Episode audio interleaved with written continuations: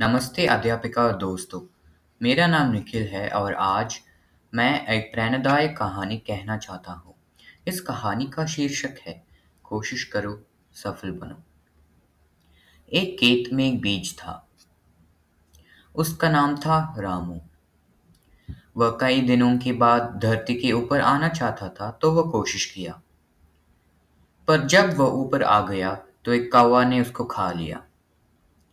पर वह बीज हार नहीं माना।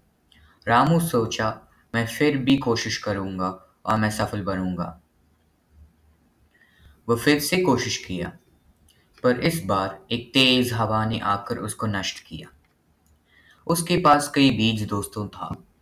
वह सब रामू का प्रयासों को देख रहा था।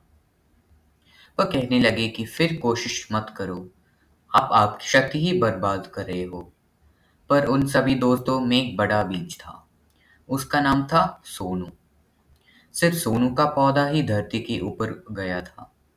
उसने कहा, दूसरों का बुरा सलाह को मत सुनो। आप और कोशिश करो। अब ज़रूर सफल हो जाओगे। जीवन का सबसे कठिन रास्ता पालन करके ही हमें सबसे बड़े इनाम मिलते हैं। छोटा बीज सबकी सलाह सुनकर भ्रमित हुआ। वो सोचने लगे कि मैं फिर क्यों कोशिश करूँ? मैं थक गया हूँ। पर अचानक से उसको ऊपर का वातावरण देखने का आशा आया। वह अंत में बड़ा बीज का सलाह मानकर ऊपर जाने का फिर कोशिश किया। इस बार वह सफल हो गया। वातावरण का सुंदरता देखकर उसको बहुत खुशी मिला। वह खुशी से हवा में सोनू के साथ नृत्य करने लगा। उसने कहा, सोनू, अभी मुझे पता चला कि जीवन में हमें कभी भी हार नहीं मानना चाहिए।